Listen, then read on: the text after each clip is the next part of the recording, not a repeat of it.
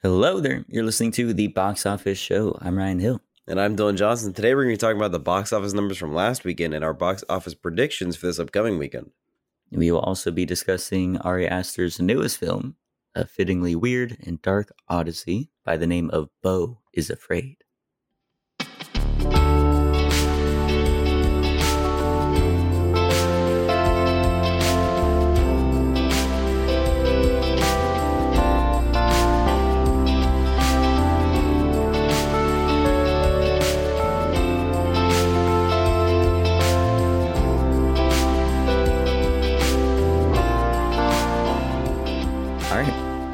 Let's start out with some news, and we have some major shakeups in the industry. Huge news. The writers' strike has gone into full effect. The members of the WGA, Writers Guild of America, are going on strike for the first time since 2007 to 2008 when that strike occurred. And it's because the deadline, which was May 1st at like midnight, the negotiating parties, WGA, and the Alliance of Motion Picture and Television Producers, AMPTP, which is basically just the studios, all the major studios, they did not come to an agreement that was satisfactory for the writers. So they decided to go on strike, which means that any project which has a member of the WGA attached is no longer moving forward, at least if it's in the writing stage. Mhm. Projects that are already in production are able to continue, but anything that's in development has been paused at the moment. And so every film, every TV series, all that stuff has grinded to a halt as the writers are on strike. And the reason they're on strike is because they are asking for better pay due to less residuals that are coming out of the streaming era. There's also far lower episode counts. Like think back to like the 0708 days when it was uh, broadcast and network TV. You had 22 episodes to a season.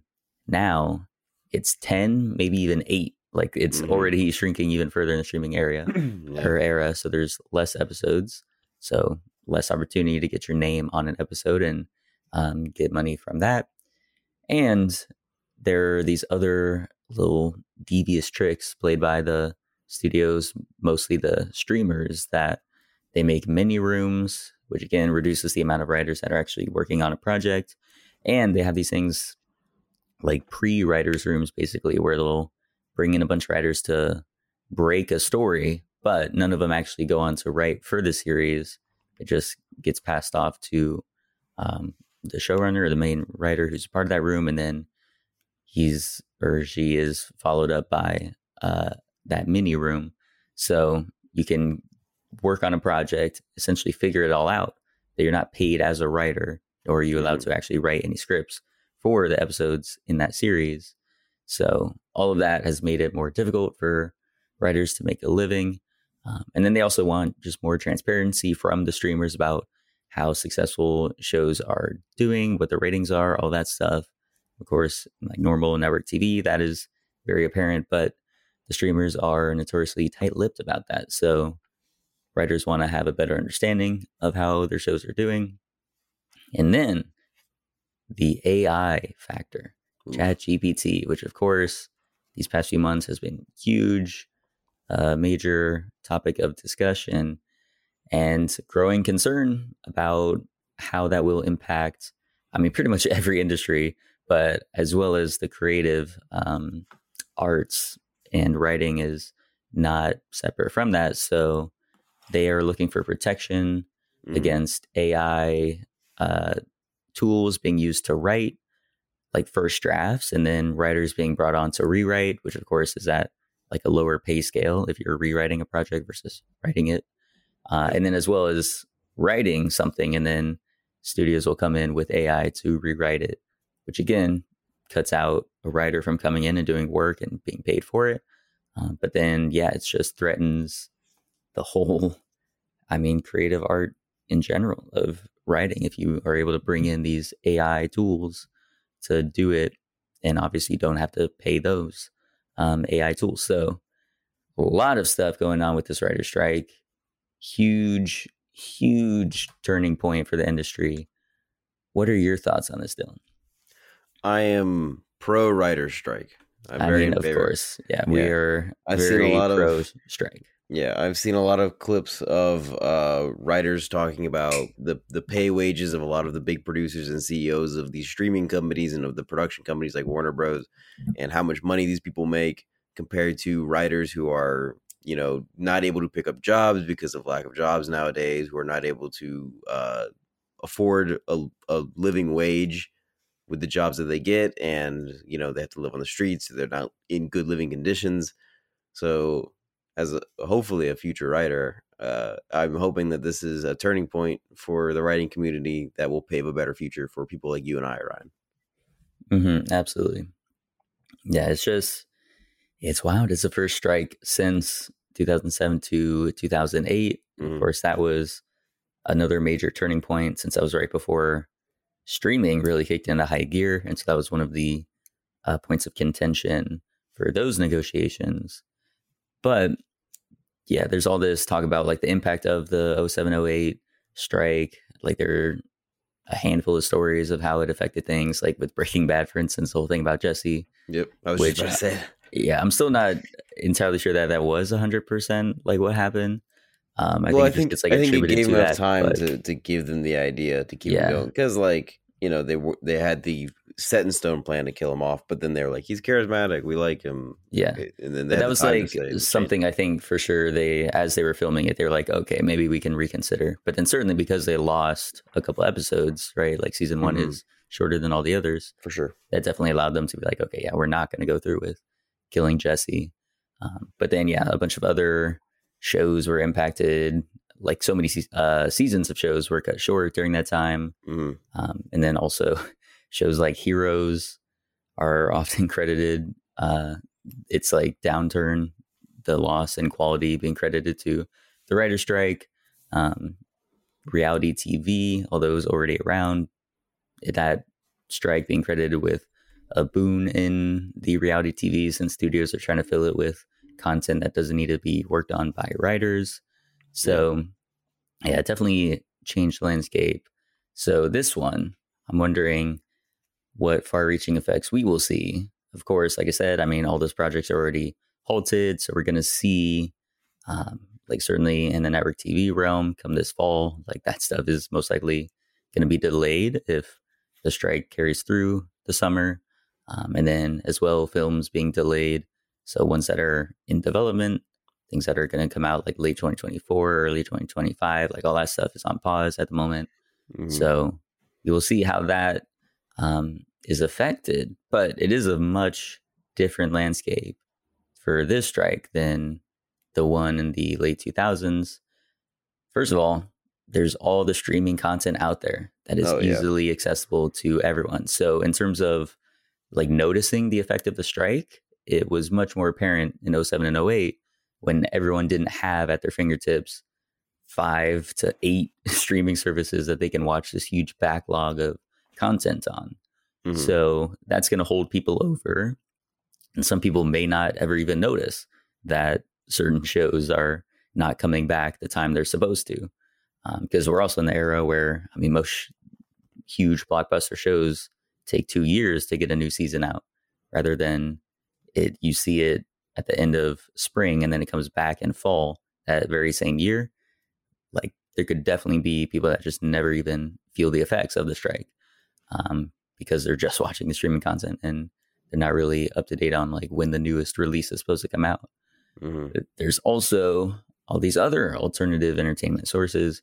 Youtube of course was not it was there but it wasn't as massive as it is now back in 07 and 08 and then plus there's all these other like social media platforms and things like tiktok that people can just endlessly scroll through so that can also hold people over as they're waiting for the new shows to come back and for the writer's strike to end and then of course there's that uh, dilemma of AI slash Chat GPT. Will some studios, because right now there is no official like limits on that. Of course, it's what the writers are asking for to make sure that like that can't be used for any projects that WGA writers are on. But for the moment, where there is no deal around that, are we going to see studios try and fill the void and utilize some of these AI technologies to write some scripts? That could be another thing Yeah. uh, that we see happen. So it's a very different landscape for the strike, Mhm. which does make it a bit tougher for the writers because there isn't going to be as much obvious pressure because yeah, just the backlog of streaming, all these other alternative platforms, it may be more difficult for like the average everyday citizen to be affected by the strike and then be pushing for you know the writers to get um, what they are due, what they deserved, so that the strike can end and the negotiations can finally reach a conclusion that is satisfactory for the writers.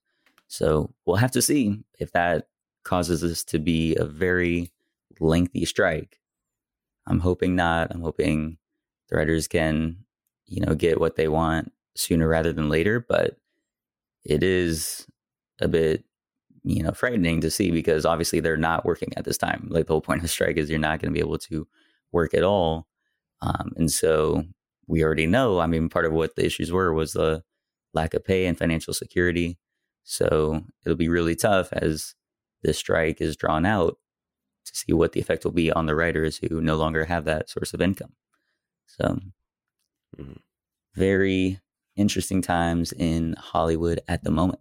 Indeed. But yeah, as we said on the show, we are pro WGA, pro strike, pro union. So hopefully Yep. that can come to an end sooner rather than later, and the WGA can get all of what they're asking for because it's very reasonable stuff. So Absolutely.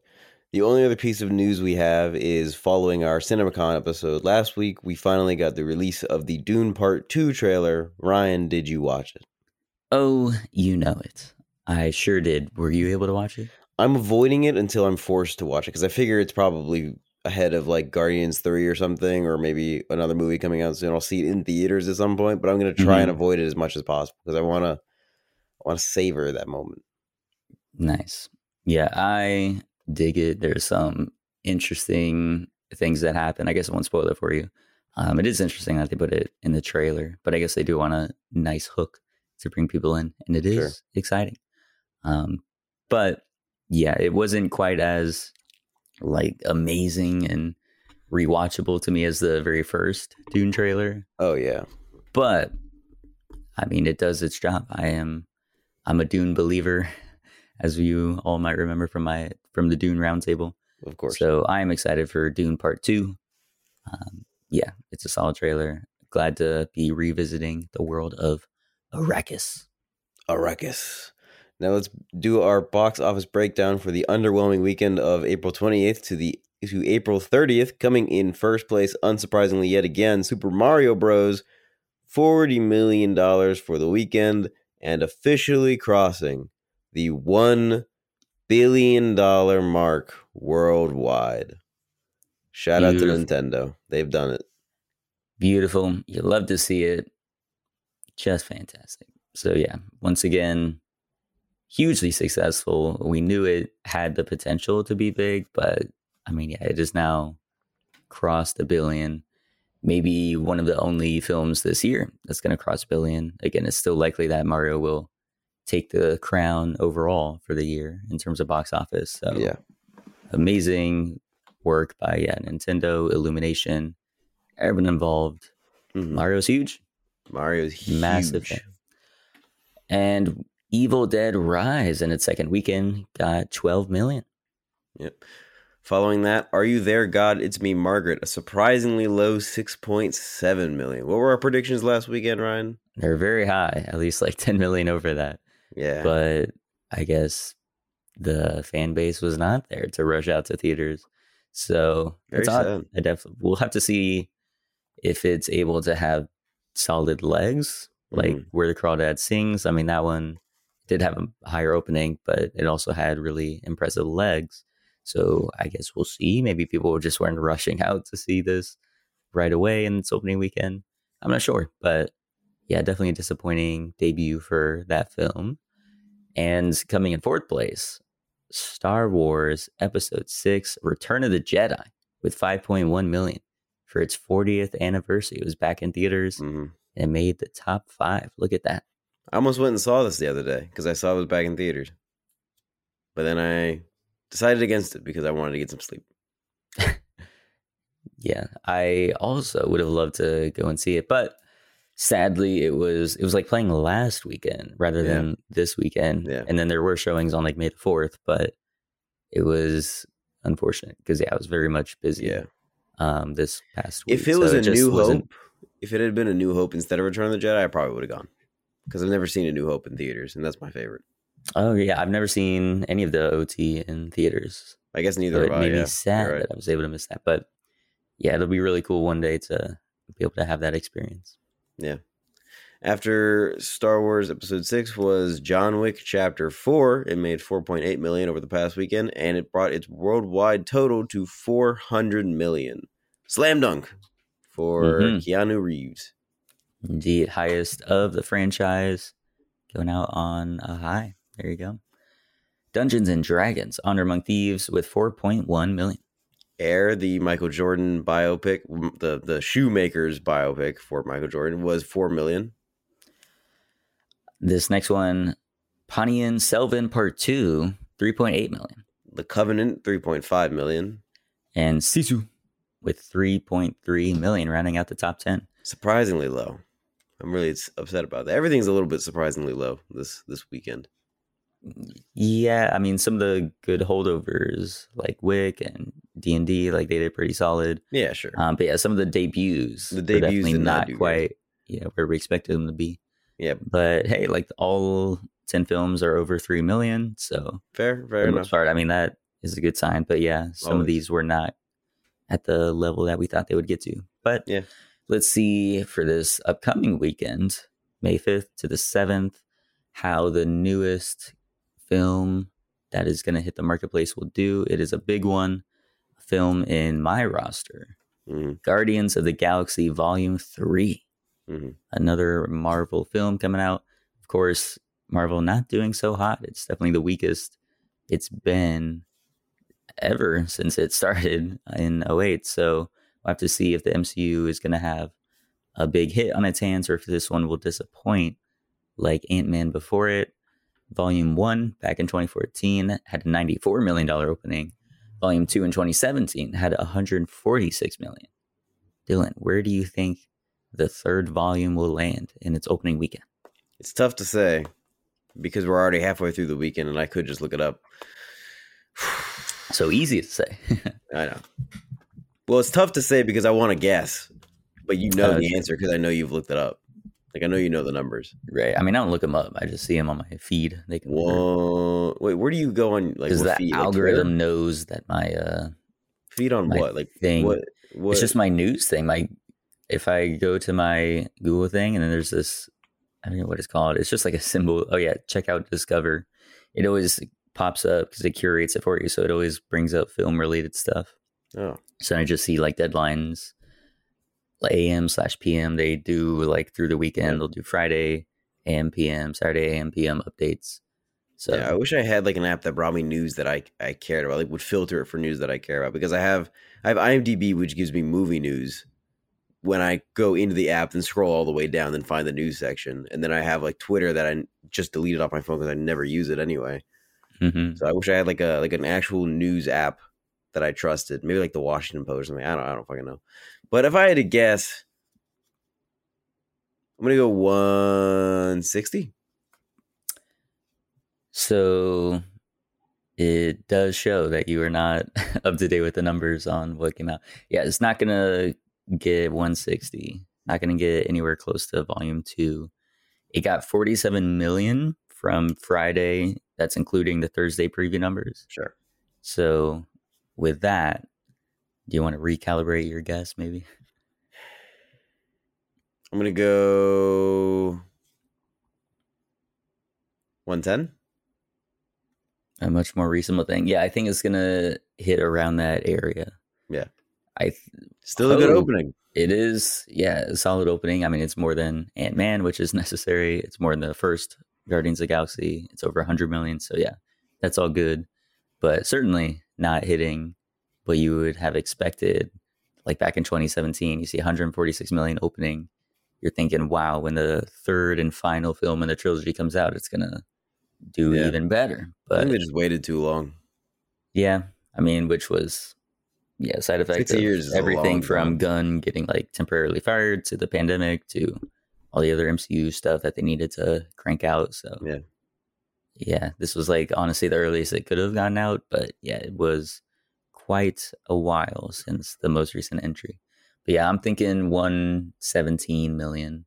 I'm hoping it'll be able to get there with good word of mouth. Um, but yeah, we shall see this upcoming week. But for the very first selection in the draft, not the most dominant performance that you would expect. Yeah. A little unfortunate. But hey, Um, it'll do solid, indeed. I'm sure. Yep. Now let's talk about our main subject for today Ari Aster's third feature, his follow up to Hereditary and Midsommar. Beau is Afraid. The movie stars Joaquin Phoenix, Patti LuPone, Nathan Lane, Amy Ryan, Parker Posey, and then a whole other cast of side characters. Ryan, what is your initial impression from having? What did you watch it yesterday? Yes. Having watched it yesterday, what are your initial impressions? Like Beau- spoiler free, spoiler free.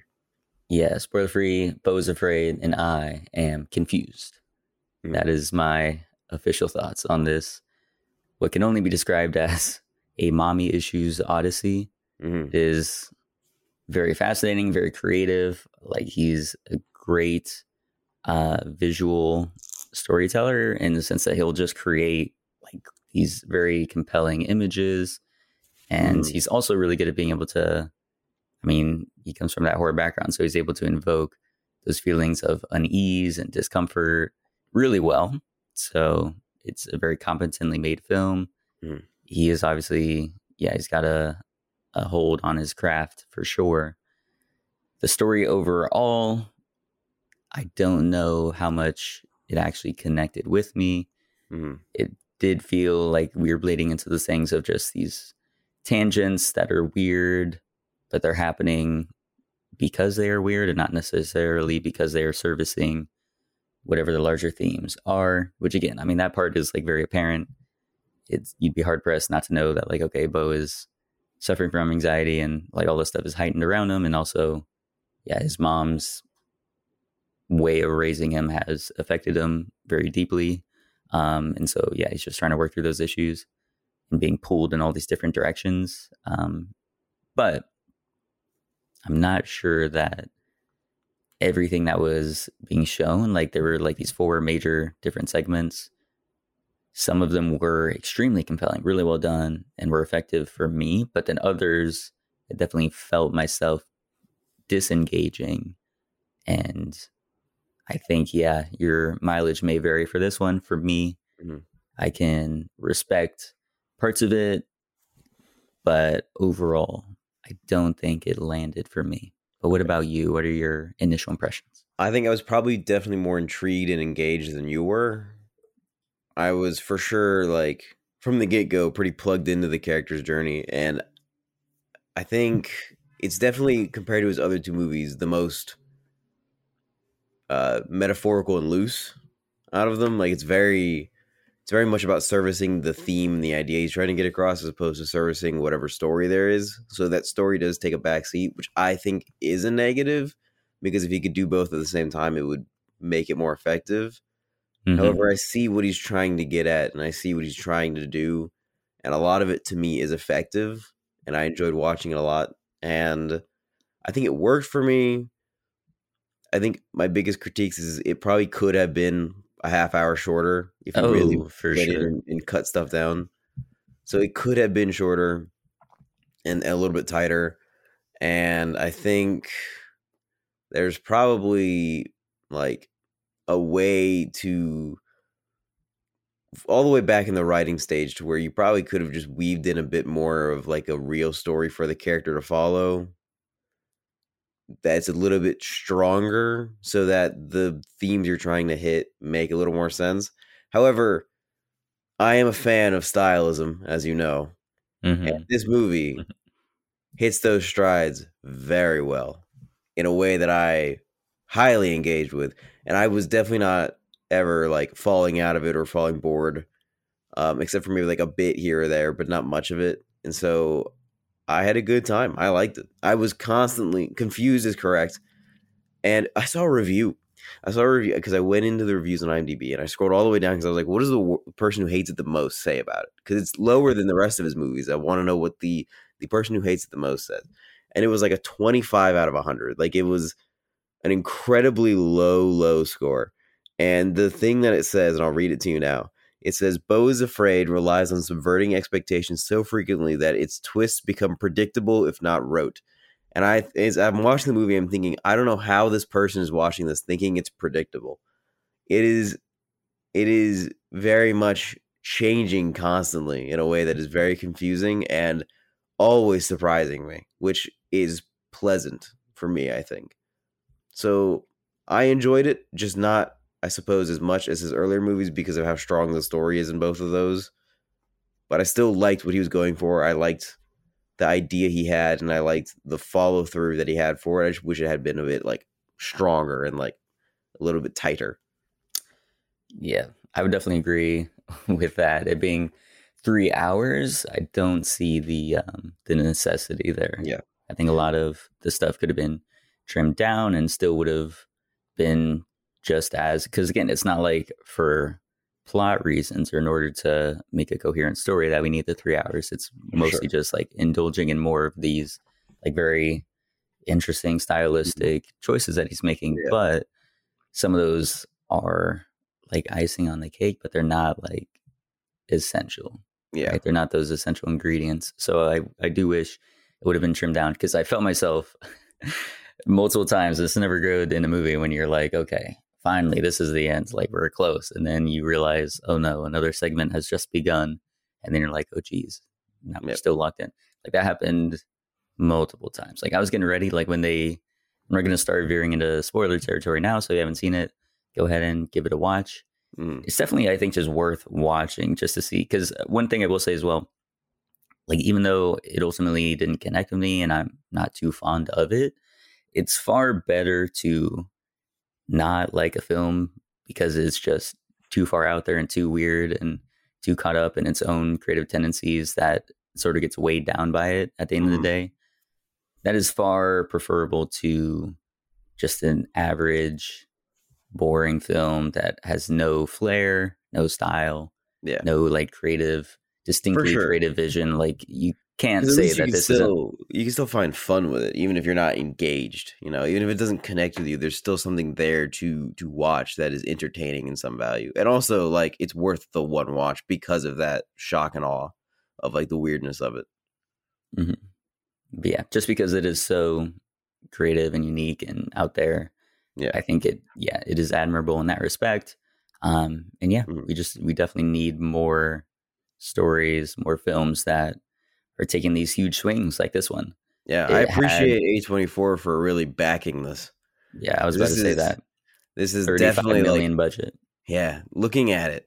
That's a that's a good budget too. That is a, a like a medium budget, medium sized budget. There's not a lot of those movies anymore, like medium sized budgets. And I'm glad that they were willing to put that money down for this movie, even though uh, it's only doing like moderately well. I like I hope it makes its money back because we need more moderately budgeted movies to be creative like this and to really go for it like this. That's true. If not for if not for the effect it has, but for the the sheer entertainment of what you're watching, of something new, something original, something crazy. hmm But yeah, it definitely won't make back its money. As you Yeah, noticed in our box office great. breakdown, it wasn't in the top 10. So I know. it's not doing great. However, I'm sure it will have a long shelf life of being rediscovered and becoming a cult classic in a way. So It'll last. It'll stick around in the conversation, especially among film people. But and yeah, this is like something A24 can definitely do. It's probably an investment in Ari I'm Aster sure. more yeah, than I'm sure the, the, next itself. movie that Ari Aster makes will probably be more straightforward, I suppose. hmm But yeah, Much much similar to his first two. Indeed. But all right, let's start talking about some of the specifics in the film. Yeah. Dude, the dick. Okay, The right to it. dick. the it's the thing I've wanted to talk to somebody about it since I saw it. the giant fucking cock. yeah. That was crazy. That was insane. it what a- sure was. and I kept as I was watching the rest of the movie, I kept going back and forth on whether or not I like liked that decision of like it just being a giant penis is his father, and Mhm. ultimately, I think it's just so funny that I do like it because because she pulls him down and she goes, "That was your father," and everybody in the theater laughed. It was so funny. Yeah, I think good. again, it's one of those like wild out there decisions, but I'm like, just go for it. Like everything else has been so weird and Yeah. crazy. Why not just have a massive penis monster Did you laugh when you that saw it? impales the thing? Um, no, I mean, I was like amused seeing it, but I didn't like have an actual vocal. I thought like, it was laugh. so funny because it's it's it's a very scary scene initially, and you're very scared to see what is up there in this attic that has been teased the whole movie, and it's just a giant dick. when I uh, one of the things I had seen before I went and saw the movie is that Ari Aster described it as a movie about a guy who just needs to come, and and I and as I'm watching it, I'm like, I don't really see how that makes any sense. And then the more I watch it, I'm like, oh, he just needs to come. This whole thing is about him needing to come, and then he finally gets to come that is at true. the end of the movie. it's so funny. I really liked it. yeah, I thought that part. We'll get to that. That whole part of Yeah. like the the needing to come, and then how that ends up going down. Um, but yeah, a lot of um, a lot of phallic imagery throughout the film. Oh yeah, Uh, a lot of swollen, oversized. His fucking nuts were huge. That's needed just cum- crazy. filled with cum. But was that? I was like, is that part of what they're trying to say? They're like, it's just I think it's so it's much deformity. I think it's his deformity from having too, like, a penis for a father. right. Because yeah, they said that that one, uh, like the Nathan Lane character was saying that he had some issue down there, and then even in the very opening of the film, when it was like him getting born, like the very end of that before it goes to the uh credit scene, there was like a, a nod to that thing. So I don't know, pretty interesting. How yeah, I guess that idea of him needing to come and having swollen balls, but then also the the deformity thing. So it's like what what is true about it? How much of that was just the metaphorical idea of like him needing to have a release? Who knows? That's what we'll be trying to dissect here. His giant balls. But yeah, seems like that was a fun time for the prosthetic team. Crazy sure. stuff. Crazy stuff. Yeah. Uh, but yeah, I think the most effective segment of the film was the first one of him in that like You think so? dystopian cityscape. Mhm. Yeah, which I've seen been described as like this is the nightmare they try to sell you on Fox News about inner cities. Like just all the worst possible things happening, like people going around stabbing an endless amount of people. The birthday Everyone trying boy to get stabby you. man. Exactly. That was so funny on the news. I did think Oh that was funny. God. There were a couple times because it what it is a film that does have a lot of comedy in it. Like It's goes so for laughs. funny if you ask me. There were only a few times that I laughed, but I did notice I was like, yeah, there's an obvious like comedic undertone here to all this stuff, which I do do think helps make all the other very disturbing like imagery and subject matter much more palatable. Mhm. But yeah, for me, it wasn't like landing too much on all those laughs. Again, I think there were like tw- two times that I chuckled. One was the birthday boy stabby man, uh, and then the other was when he vomited on the laptop, and then she comes in and he like hits the whole desk. That part was very funny. Um, but yeah, those are the only moments that like I remember being like, okay, like that was a genuinely funny thing. All the other ones I acknowledged, like, yes, there was something amusing that was said there, or it Mhm. went for a laugh there, but it just didn't connect for me. And also, my theater that I was in, it was there were also not many laughs at all. How many people were in your theater? I had a full theater. Really? So it was That's a fu- crazy. let me let me rephrase. It was a five row theater, so it was a very small theater. Okay. It was a five row theater, and the back three rows were entirely filled. And I had to buy a seat in the second row and sit alone in that row. And then the front row was also empty. So it was it was a half full theater, I should say. But behind me, every seat was filled. gotcha. I had maybe nine people in my theater, including me. So Mm. yeah, not quite as many opportunities, I guess, for people to get engaged and yeah, it was definitely a better viewing experience watching with like a, a larger group of people where the funnier moments we could all laugh. Mm-hmm. I'm sure. I'm sure. But yeah, the um, the nightmare city. I thought this moment was just really effective in Mhm. building up the tension, getting you in Beau's perspective of every little thing being a cause for anxiety or fear. Oh yeah. So I love the the opening where he's walking through the initial city and it's not like that bad, and then you have the guy who's like thinking about jumping, and you get really close up on the phone, focusing on it, like you think he's gonna jump, and then it just cuts.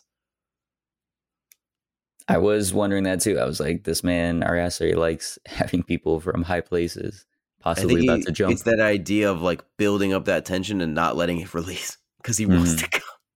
Oh my god. Everything fits. I'm telling you, everything builds back to that just desire of building tension and not releasing. hmm That's funny. it's Um, so good. but yeah, I also, yeah, he does a great job of like transitioning from that to when we see the city block of like dead bodies there and all these just like junkies and homeless folk walking around. And then he's, we see Beau just sprinting, full on sprinting back to his house. I thought that was really good. Um, but yeah, that whole, like all that moment of like those people down on the street that he's very wary of. And especially with the whole, like, we know there's the serial stabber that's out Mhm. there. Yeah, You know, at least that one tattooed guy seemed like he was trying to jump Beau. And then all Yeah. those other people that you just are unstable, it seems like, and you Mhm. don't know what they're going to do. So they're kind of a danger. yeah, The whole spider thing, the brown recluse being in there, perfect. which I was like, oh boy, that one, they hit the arachnophobia hardcore on that one. I was Yeah. like, oh boy, this is this is gonna come back around at some point. We don't know when, and I thought the payoff to that was spectacular. Um, but yeah, just all of that stuff, I thought was really well done, and the way it all built on each other. Um, like him needing to get water for the pills, but then having to go across the street in order to do it, not having his keys, so he needs to leave the thing open, and all the homeless people going in, like all that stuff, I thought was really well done. It was the part of it that was the least surreal and least um, just like Mhm. abstract. So I think in that sense, it being much more grounded and much more clearly relating to his anxieties and his fears, I think was the most just like straightforward. And therefore, it was just about like, let's just ramp up the tension as much as possible. Let's get the audience into his state of mind with his fears. And I think it was the part that just connected the most with me. How did you feel about this segment? I loved it. I love the idea of it being like just building up all this anxiety in him, and then it plays off in the craziest way possible. So that when he has the phone call to his mother, where he has to explain to her why he can't make it, he sounds like a crazy person. So like it, it makes him sound like everything he's saying is ridiculous. I mm-hmm. I try. I was scared. I couldn't find the keys, or people broke into my house. Wait, what was it? It was it was. I woke up late because my neighbor thought I was playing music, but I, I wasn't playing music. I swear. And then I went and I left the keys in the door, and I ran back inside. And when I went back, the keys weren't there, and now I, I just don't know what to do. What do I do? What do I do? Like this idea of like he's just like everything we've seen everything happen, and so we know he's telling the truth, but it just doesn't sound like it when he's saying it because it's so unbelievable Mhm. and I love that about it. And then from that point, we get to him, and he he, he just has to deal with like all these people in his apartment, and he's going crazy. He's like stir crazy from it. He has the argument with the dude at the gas station who's blaming him for not having enough coins. It's just everybody's like getting mad at him constantly, and so it's making his anxiety even worse. And then Mhm. he, and then oh my god, the phone call with the UPS guy who ends up being Bill Hader is the funniest thing in the world to me. The idea of Bill Hader's character being like, I, I just, I, that's why I walked in. That's why I walked in is because I, because I saw dogs and I went inside. She doesn't have a head, and it's, it's very scary to see. Uh, what you might have the wrong number. You might have the wrong number. Just hang up and and call back. It might be the wrong number. And he he puts the phone down, and he hangs up, and he looks at it, and he redials, he puts the phone to his ear, and Bill Hader goes, "I'm sorry, man." Yeah. I'm sorry, man. Dude, that got a laugh out of the theater. We all thought it was very funny. yeah, no laughs from my theater on that part. But I That did think. I was like, I mean, yeah, what were they expecting? I thought it was smart as well of them to just as he's bringing the phone down, like the caller ID very clearly his mom. He hangs up and then he clicks the same thing.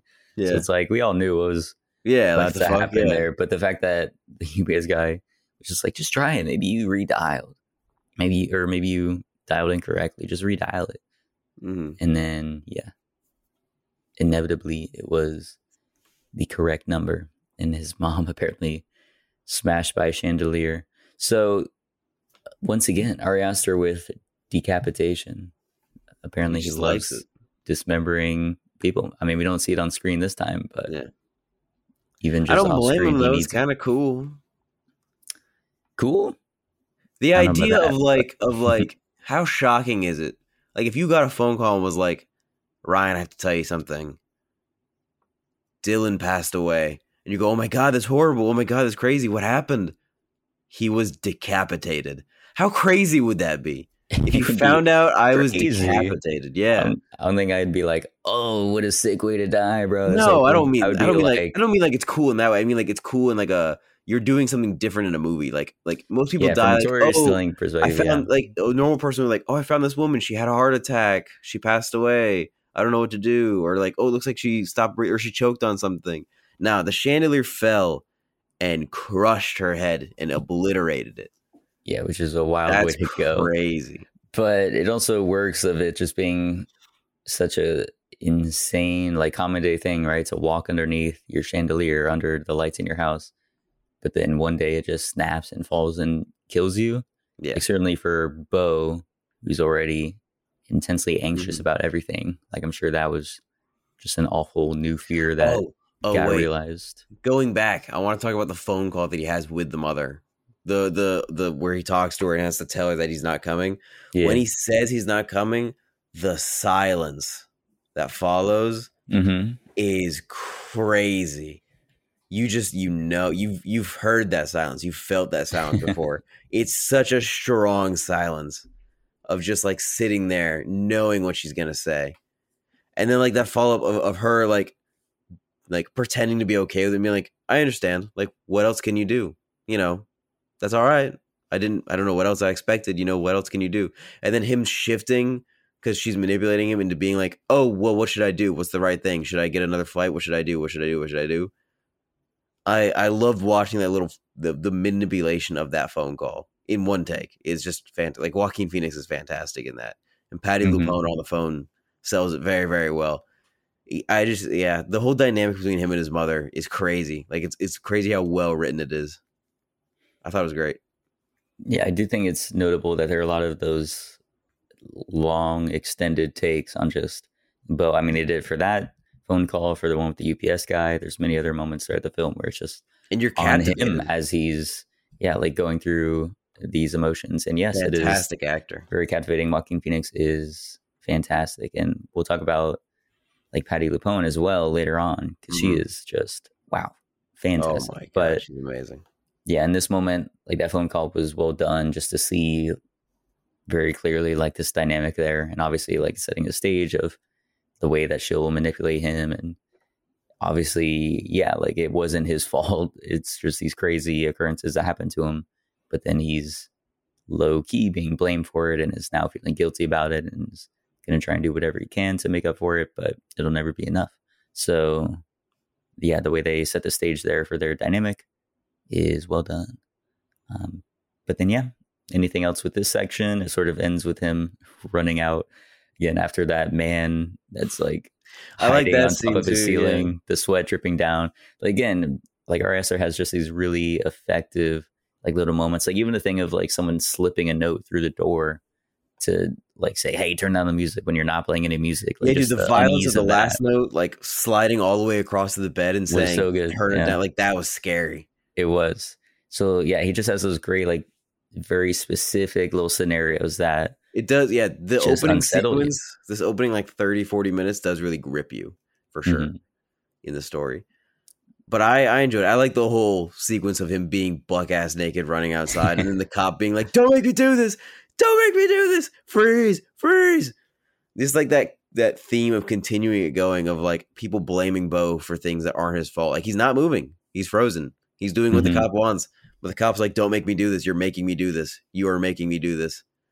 Just that I just love pushing that forward and setting that up and pushing it forward throughout the rest of the movie, and then him running away, and then just getting hit buck ass naked. Exactly. Fantastic. Yeah. um, but yeah, I thought that was definitely for me. That was the best segment. Uh, the next one of him being a patient slash a house guest as he's getting Mhm. tended to by the person who hit him. Um, and so, yeah, then he becomes sort of this weird adoptive replacement son in this family that lost their son to, uh, who, you know, was in the military and got killed in action. Yeah. Um, I love when she's describing to him what happened in the accident, and he looks at his wound. She goes, "Yeah, you you got lightly stabbed," and it cuts back to the birthday guy going, "Stab, stab, stab," and it cuts back to him, and he goes, "What?" yeah that one that was really good the other moment that was like super sad as well when he was crying about what had happened with his mom and she's trying to reassure me like oh it was just a dream like it was a bad dream hmm i was like dang once again Joaquin And Phoenix great acting out of that point And then he has the one of my favorite shots in the movie is him sitting outside on the phone trying to figure out if it was real or not. And in the background, Jeeves is just having like a PTSD episode, and they're trying to like calm him down and catch him, and he's just running around behind him. Mhm. I think it's so funny. So yeah ultimately i think this part was definitely a step down. Like there were elements to it that i thought were compelling like the idea of the sister being very jealous of this new person coming in and sort of being accepted as like this new child in the family. Hmm um and then so she's just like constantly pissed about it and so over the top in her like anger and jealousy. And then whatever was going on with the amy ryan character trying to warn Beau and then we have that one moment again like as particular uh like scenario of going through your tv and then seeing a camera feed and then being able to fast forward to like That future so parts of your life like I was like, this is a very solid moment. But I feel like it was surrounded by too much of trying to set the stage for it's like, oh, we're back in a somewhat normal Mhm. environment, but there are just some weird things around every corner. I felt it like went on too long for us to Yeah. be really like none of us were buying the fact that this was like a normal family or normal couple or that everything was going to be okay. I felt like it got it, it took too long for us to get to the inevitable parts of everything falling. You know apart. that they're employees for the mom too, right? Yeah. Yeah. So to me, it was like the whole idea is he's being recorded, and it's, this is going to be the evidence they use later on to incriminate his guilt, and that's why yeah, Amy the Ryan is. Yeah. Yeah, and she's like, "Don't incriminate yourself," and that that just makes him even more anxious. Of like, well, what am I doing? Because he just never knows what he's doing wrong. He never understands, and I Mhm. to me, it's always about just that feeling of guilt, especially when you don't know what you're supposed to be guilty for. Just this overwhelming feeling of like, I I feel like it's my fault, but I don't know how, or people are saying it's my fault and I don't know how. And like carrying that through the movie and really like laying into that feeling just gets really, really heavy and I enjoyed it. Like I enjoyed the way that Ari Aster uh pushes that theme forward. I think I did see an interview with him where he said he wanted to make a movie just about a loser. And that's kind of what Beau is. He is just kind of a loser in the sense that he he always feels guilt ridden and he always feels like it's his fault even when he doesn't know how it's his fault. And we we we get this perspective of like this exaggerated version of life where everybody is literally blaming him for things that aren't his fault. And I think the point is not to say that this is what real life is or that this is any kind of interpretation of real life, but this is what that feeling is of like walking around feeling like it's your fault. This is what it feels like when people say certain things. Like it feels like it's this exaggerated in life, even if it really isn't.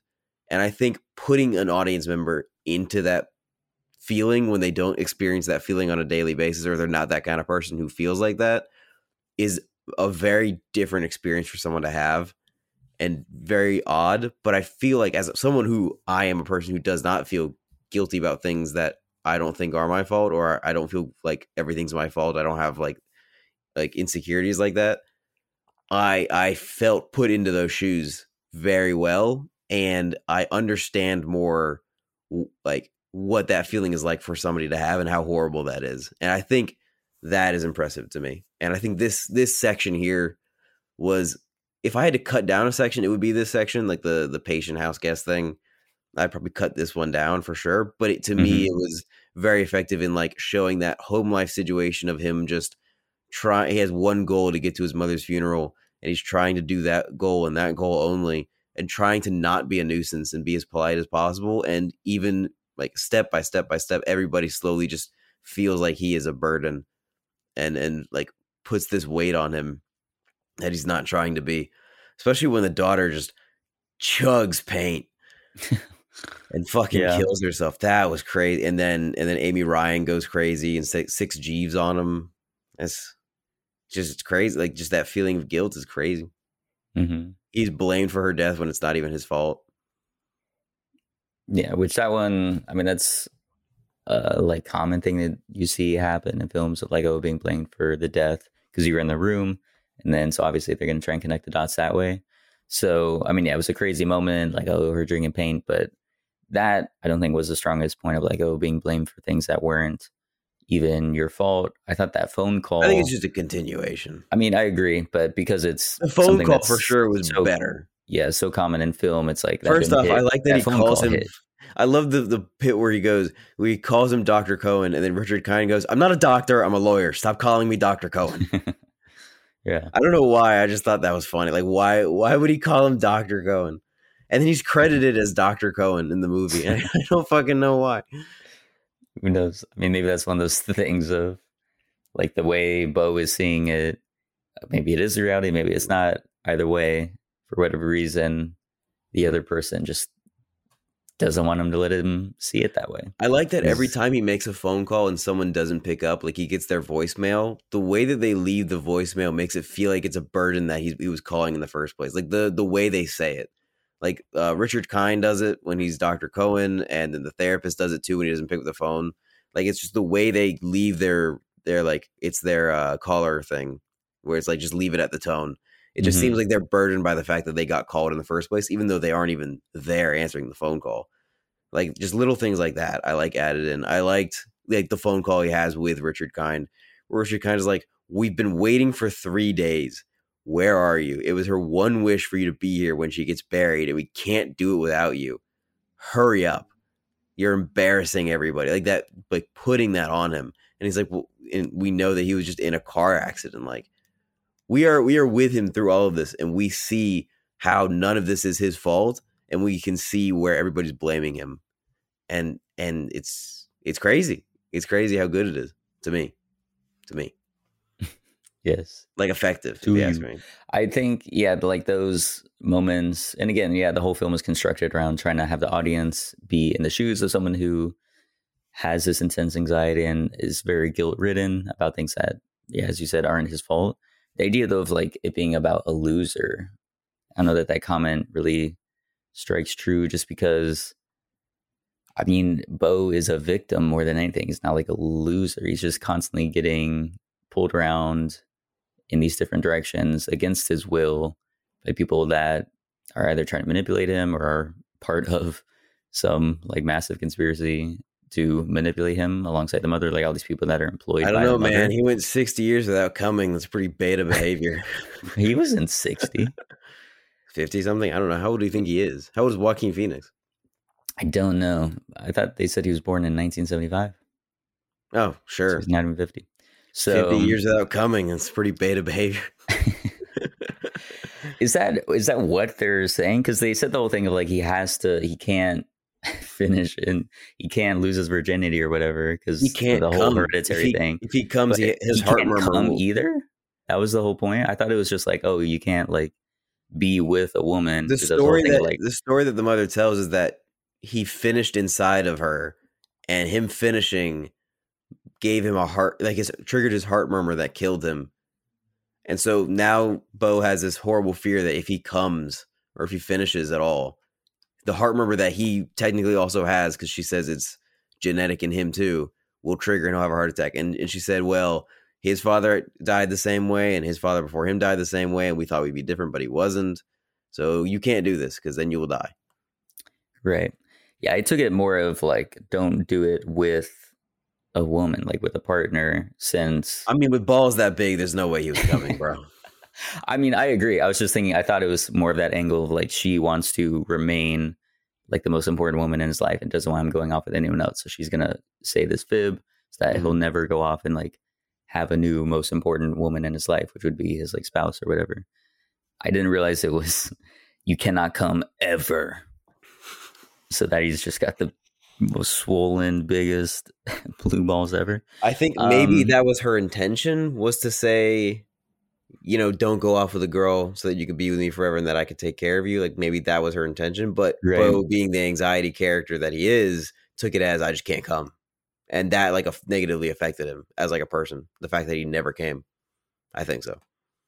Interesting. Interesting. I mean, I mean, there's no person alive that goes their entire life without coming. We can only imagine what that person would be like. Well, it's also like you would there's like wet dreams and things like that. Like the body will discharge it at some point. So Sure, fair there enough. is no scenario where someone could actually not come for 40 years or whatever it is. But maybe he has a wet dream and he's like, "Phew, I made it through this one, but I can't do it intentionally." You know, Right. I going, guess go, still going forty something years without intentionally coming. I wonder what that like. We don't know what that does to a person. sure. Yeah. I don't know. That part of it just isn't as compelling to me. I don't know why. But I think it's I think hilarious. it's an interesting like angle to put in there of like the dude just needs to come. He just needs to release it. But it's he like has don't so know, much anxiety. He just needs to let it go. Right. Very physically, he just needs to come. Uh-huh. To me, that's how I took it. Is that this dude has so much anxiety and so many problems, so much tension in his life. He literally just needs to fucking come and just let it go. that's how I took it. hmm I think it's a good lesson. I think the way that it's a parallel for like it, he was being raised and the way that the mother was like constantly trying to be overbearing had stagnated him in life and then once he was able to finally come he realized oh like there wasn't a need to be so fearful all this time like if this one was something that was untrue that I was being fed uh, but it actually turned out okay what are all the other things that I'm like extremely scared about and Mhm. anxious about that also aren't as bad as they seem and that I can, you know, live my life. And that seems like that was what part of the play was all about of like this what if scenario. Although I will say this part is the one that makes the least sense to me just because it was the one that I definitely disengaged with. Really, you didn't like the animation? I loved that part. That part had me. It was the Okay. stuff surrounding. It was like when he first goes into the forest and is like being shown around of these like I think I was okay with it theater because- company. I think I was okay with it because that part was so brief. Like I feel like from the moment he meets the pregnant woman to the moment the animation starts is maybe like five minutes. I could get through it. Like if it had been as long as like the patient house guest thing, it would have been too long. But and then immediately after you finish all that animation stuff and like he cries with his fake sons and then he realizes he could never have fake sons because he's never been with a woman and then he cries over that it just goes into the action of Jeeves showing up and blowing people up, which is cool and puts me back into it. I do So remember I en- I enjoyed the forest and the play sequence more than the patient house guest sequence. yeah. I do again the the animation stuff It was that goes fantastic. into like Carol Zaman, Michel Gondry stuff like that was great. Like using Yeah. those multimodal elements, the animation Oh, stuff yeah. being added in.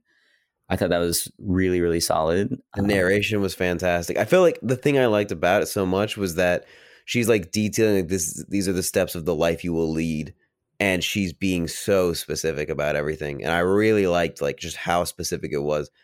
It, it, it's like this lack of control over his life. Like this will happen, then this will happen, then this will happen. You will come across a village. You will meet these villagers. You will live your life.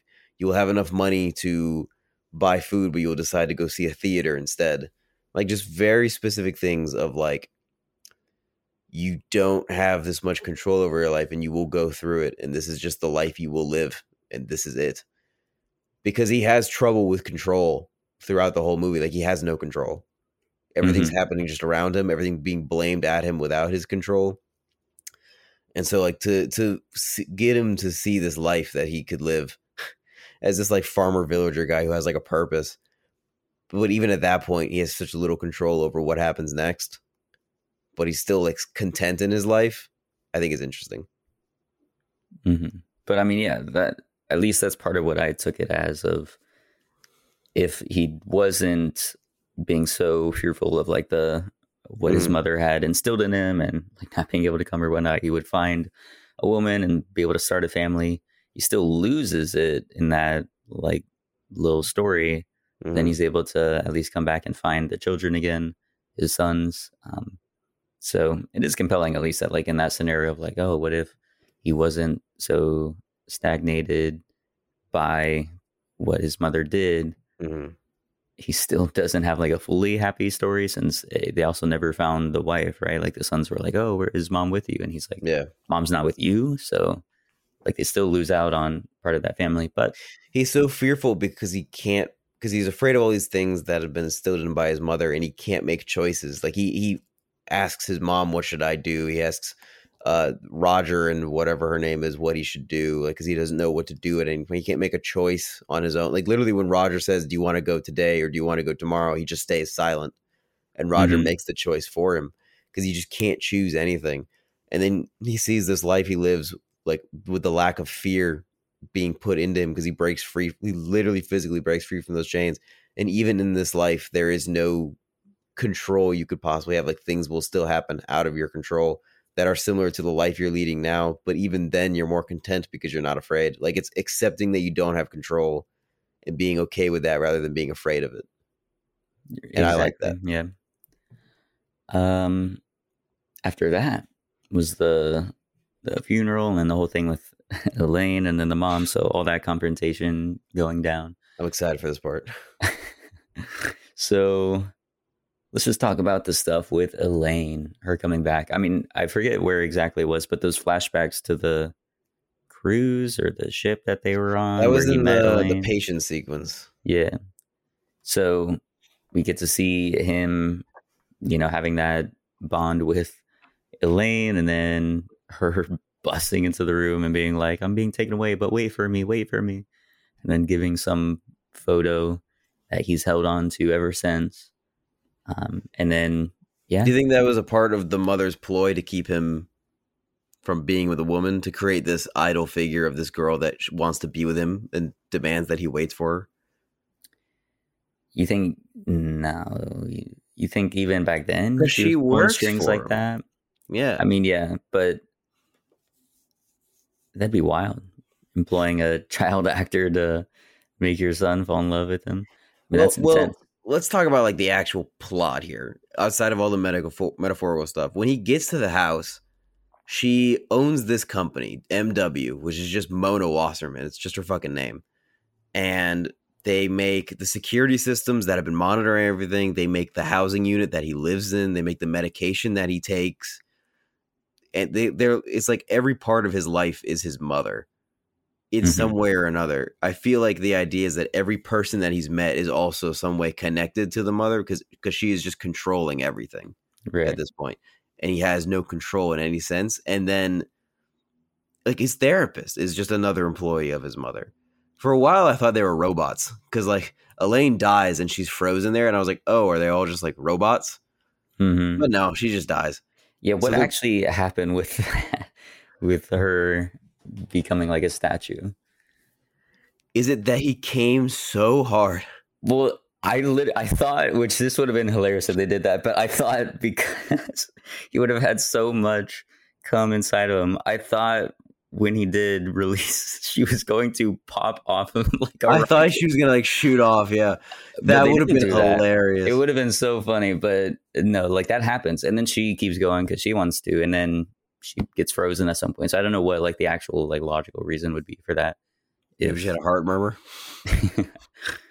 but yeah. I, I don't know. It would make her so like fully stiff immediately. So I don't know if the mom had given her something or if off screen. I don't know. If she got hit by a dart or something that like took her out. But yeah, that's one of those currently unexplained things. But I think even back then, like when he was a boy to be like having everything be so controlled and employing like this random girl to try and make him fall in love and then i, I just think i don't know how it would connect because would you be able to anticipate that Beau would be hung up on this one girl for all of his life for 40 years?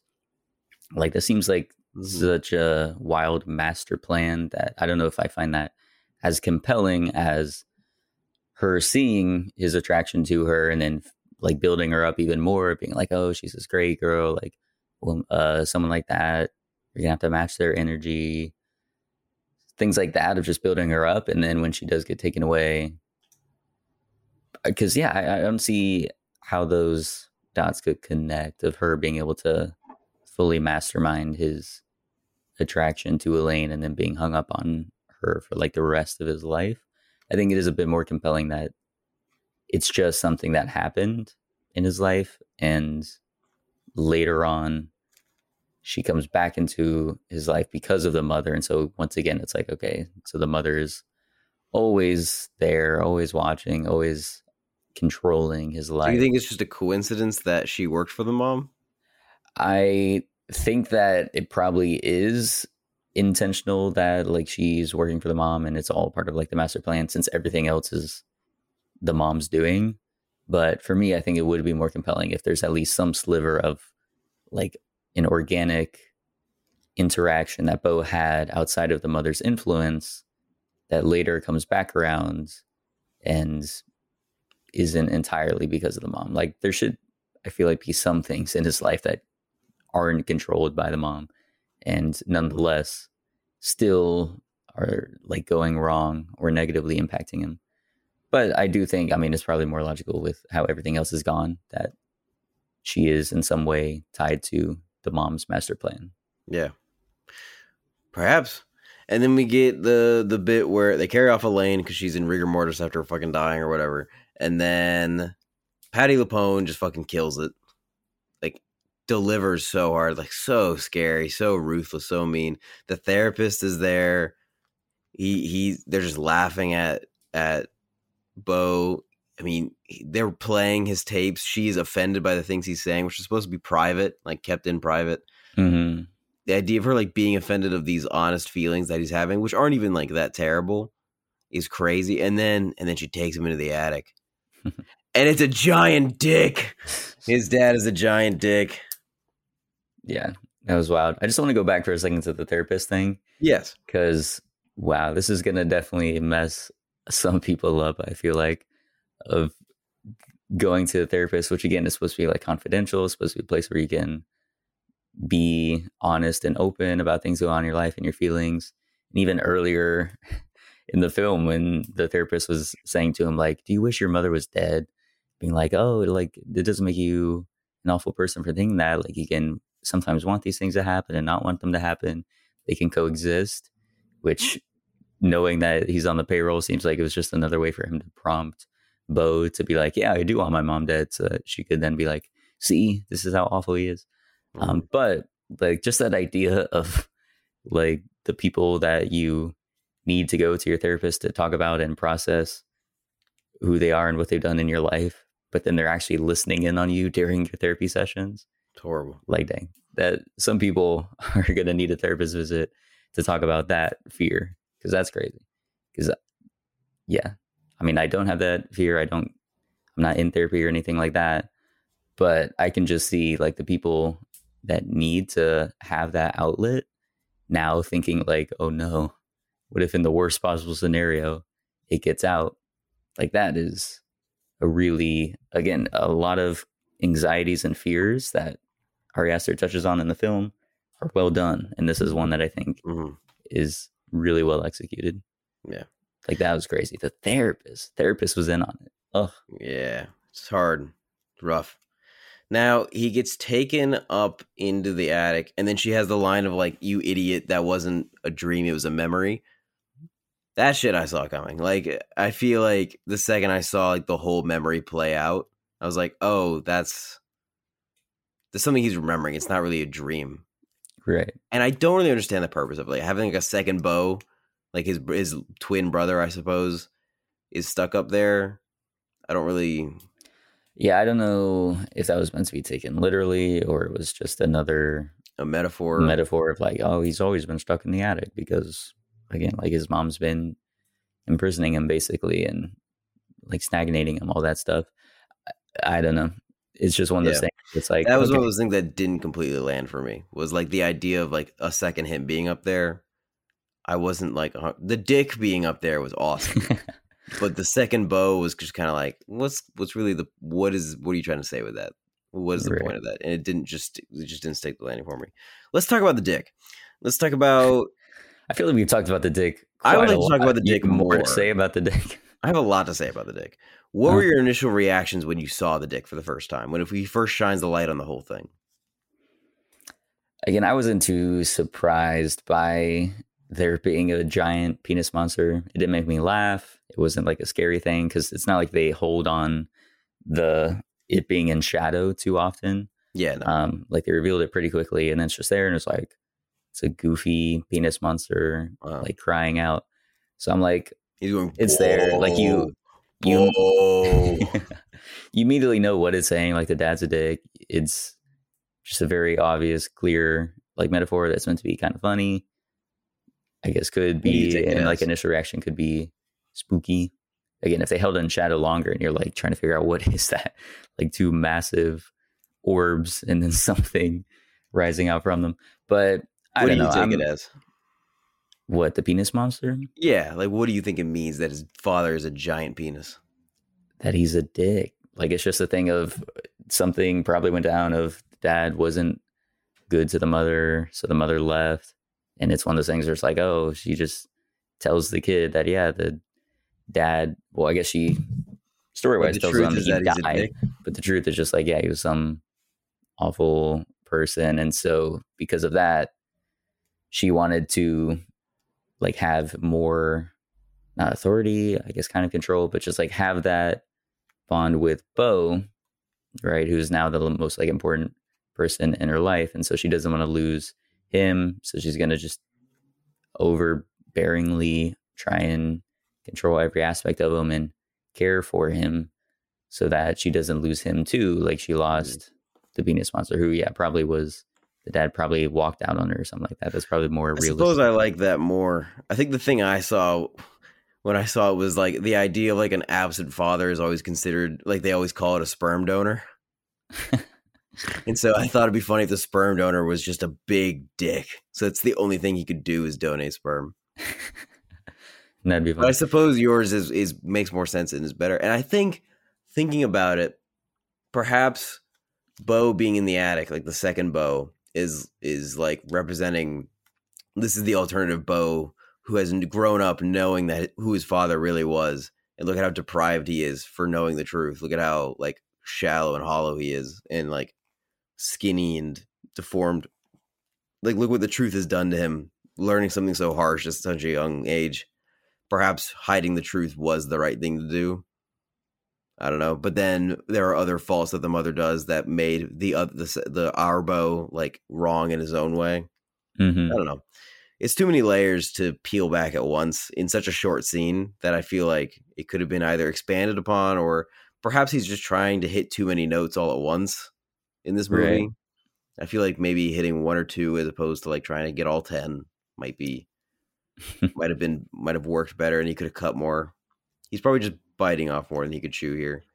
Right. But still I think he is like just touching on a lot of like this trauma that a lot of people experience with their parents of like feeling guilty for that. And I think that is the main theme and that's the one that I enjoy the most because it's touched upon the most and it's done the best.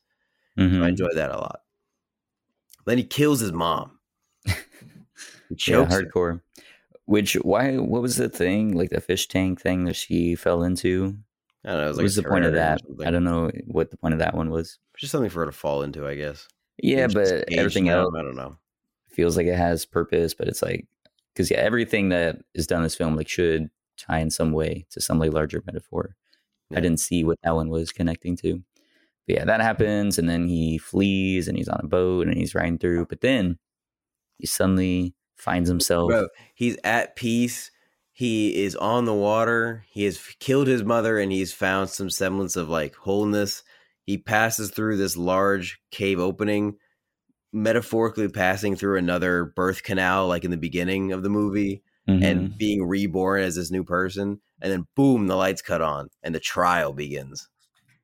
yeah, you and I are big fans of trials Ah, in any yeah. form. So this one had me engaged once again. I, I enjoyed was- this one. I was so waiting for the credits to roll as he was going through that like uh cave and then came out on the other side and I was like, cool, let's get those credits rolling. And then this happened and I was like, oh God.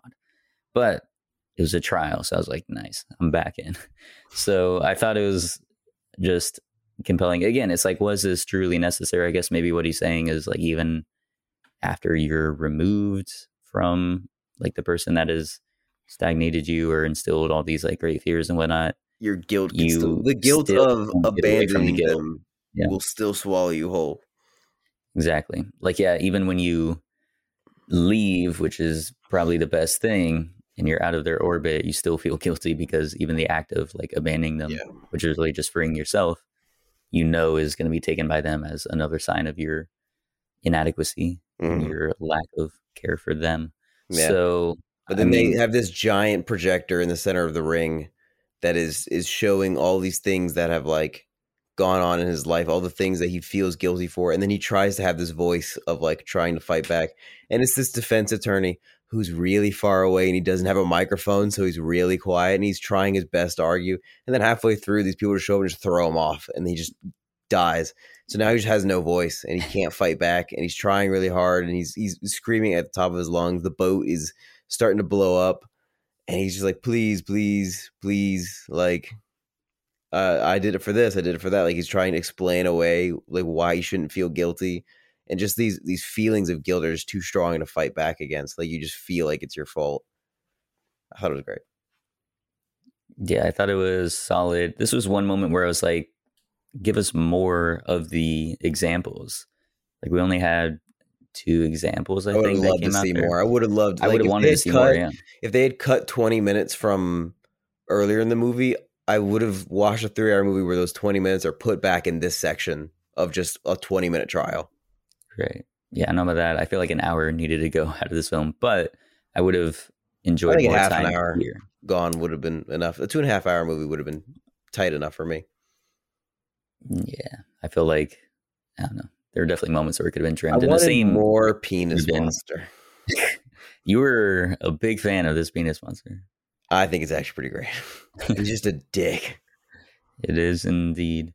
Um, but yeah, I thought it was like the way this ended here of the Truman Show thing, like the idea of it. Again, I thought was really well done. hmm Um, but then yeah, then he just blows up in that boat, and then all the audience members that are in the that like I don't know Truman Show Coliseum thing start leaving as the credits are rolling, and that's what we're left with.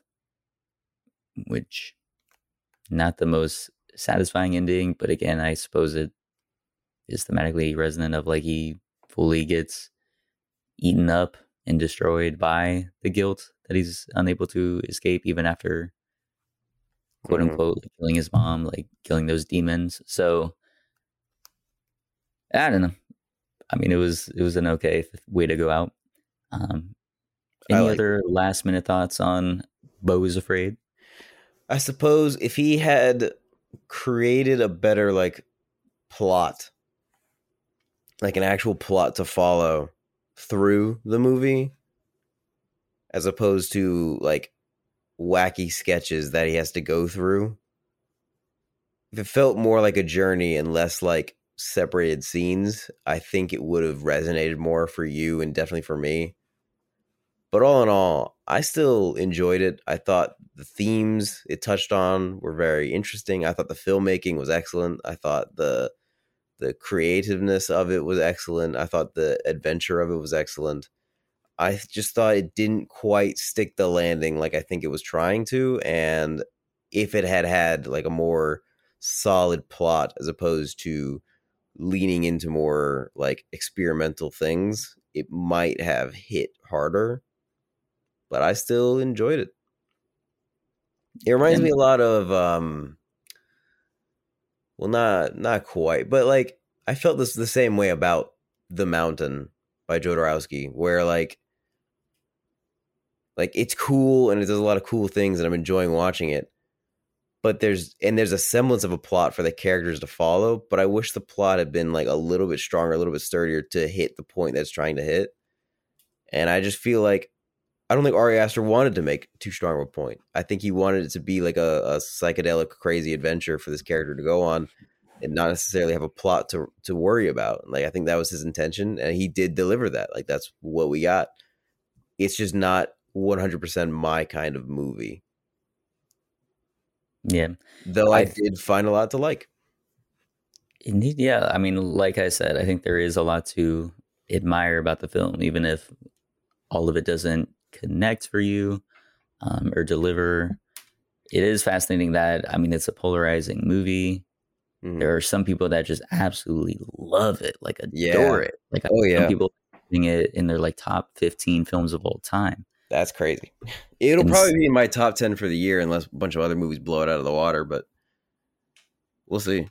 but yeah so i think it's it's just interesting that some people can get so much out of it and other people don't and this is just one of those films that like yeah if it connects with you if you probably have like a, a lot to relate to in terms of the like anxiety stuff or this type of dynamic with your mother then yeah maybe it's just like a flawless capturing of that idea and that's those sort of feelings and seeing it realized on screen in that way is so powerful that it just works. Like all of it connects, all of it works. Whereas other people, yeah, maybe there was just that relatability factor isn't entirely there. Again, it's still compelling to be able to see, like being put in those shoes. I think, especially in that first segment, like he is successful in that, at least for me. But the entire film, I don't know if all of it does land and does work in creating that feeling. Mhm. Um, so yeah, for me, I can respect what was going on there. Again, I hope Ari Aster is able to make more projects that are this weird and wacky and out there, and that more projects from any filmmakers are able to take these huge swings like this. But sometimes you strike out, sometimes you hit the home run. For me, this is more of the strike out, but for some people, it absolutely is a home run. So I think it's Yeah. great that a film can get such different reactions in that way. So definitely worthwhile to go out and see and figure out if it is a home run for you.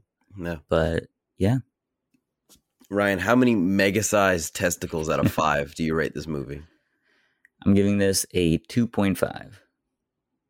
How many mega sized testicles are you going to give it out of five? I'm gonna give it three point five. Interesting. I would It have was thought you would have originally- slightly higher. It was originally gonna be a four.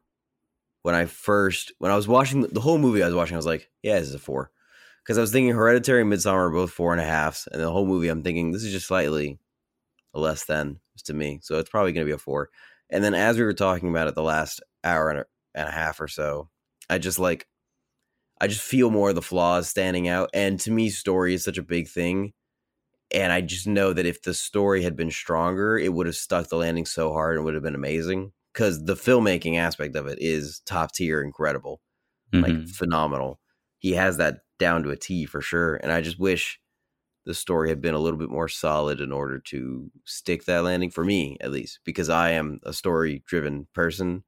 I'm sure there are people who don't need a story and care about the feeling of a film very much so and they loved it. But to me if if he's going to go as far as writing a little bit of a story and then attaching crazy things to it go all the way and finish out that story so that it makes sense. Right. so that the the there are no plot holes so that it's solid and so that the story and the metaphorical aspects of it land on the same note. And so that dropped it down another half point to three and a half but still again filmmaking aspects masterpiece phenomenal. Like it looks incredible. Uh, a lot of things stand out. It's very anxiety inducing a lot of it especially the first section. Like a lot of it is fantastic. I still enjoyed the movie. I'll probably watch it again. Uh I yeah, it. I don't know if I'm I'm going to still- watch this again. I That's- understand your 'cause it- hesitation. Not just that, but it is also, I mean, it is a lot it's of three movie, but and a lot matter, of content. Yeah. of it is intense. So Yeah. But yeah, that's rare that through talking about a film, it gets downgraded in the rating yeah. rather than boosted. Yeah, usually I'm a booster, but I mean, this one was just kind of like I guess you pointed out a lot of the flaws, and I kind of talked myself into a lot of the flaws, and so I just it felt wrong to give it a full four. Mm, gotcha, but yeah, still a positive ranking from you. I mean, I still recommend it. Um, yeah, yeah, you should watch it at least once for sure. I'm looking forward to what he has next. Oh, um, me too. And then I also look forward to everything he makes. You can listen to our director's analysis on oh, Ari yeah. Aster from many years ago. Oh, so many. I think pre-pandemic, or maybe it was right during the early part of it. We Probably. had an Ari Aster director's analysis. We talking about his first two films. So go and revisit that, and it'll be interesting to see, yeah, if he can connect some of the themes and stylistic choices that he makes, um, or that we recognize him making in those films, and see what carried over to this one. But yeah, yeah. that's our discussion on Beau is Afraid. Indeed, that's all the time we have. If you'd like to give your thoughts on the show, you can email us at the box office show pod at gmail.com. Our main title theme for the show is Sundown by Joseph McDade. If you like the show, please give us five stars on whatever podcast app you're listening to, and be sure to tune in next week for a great rest of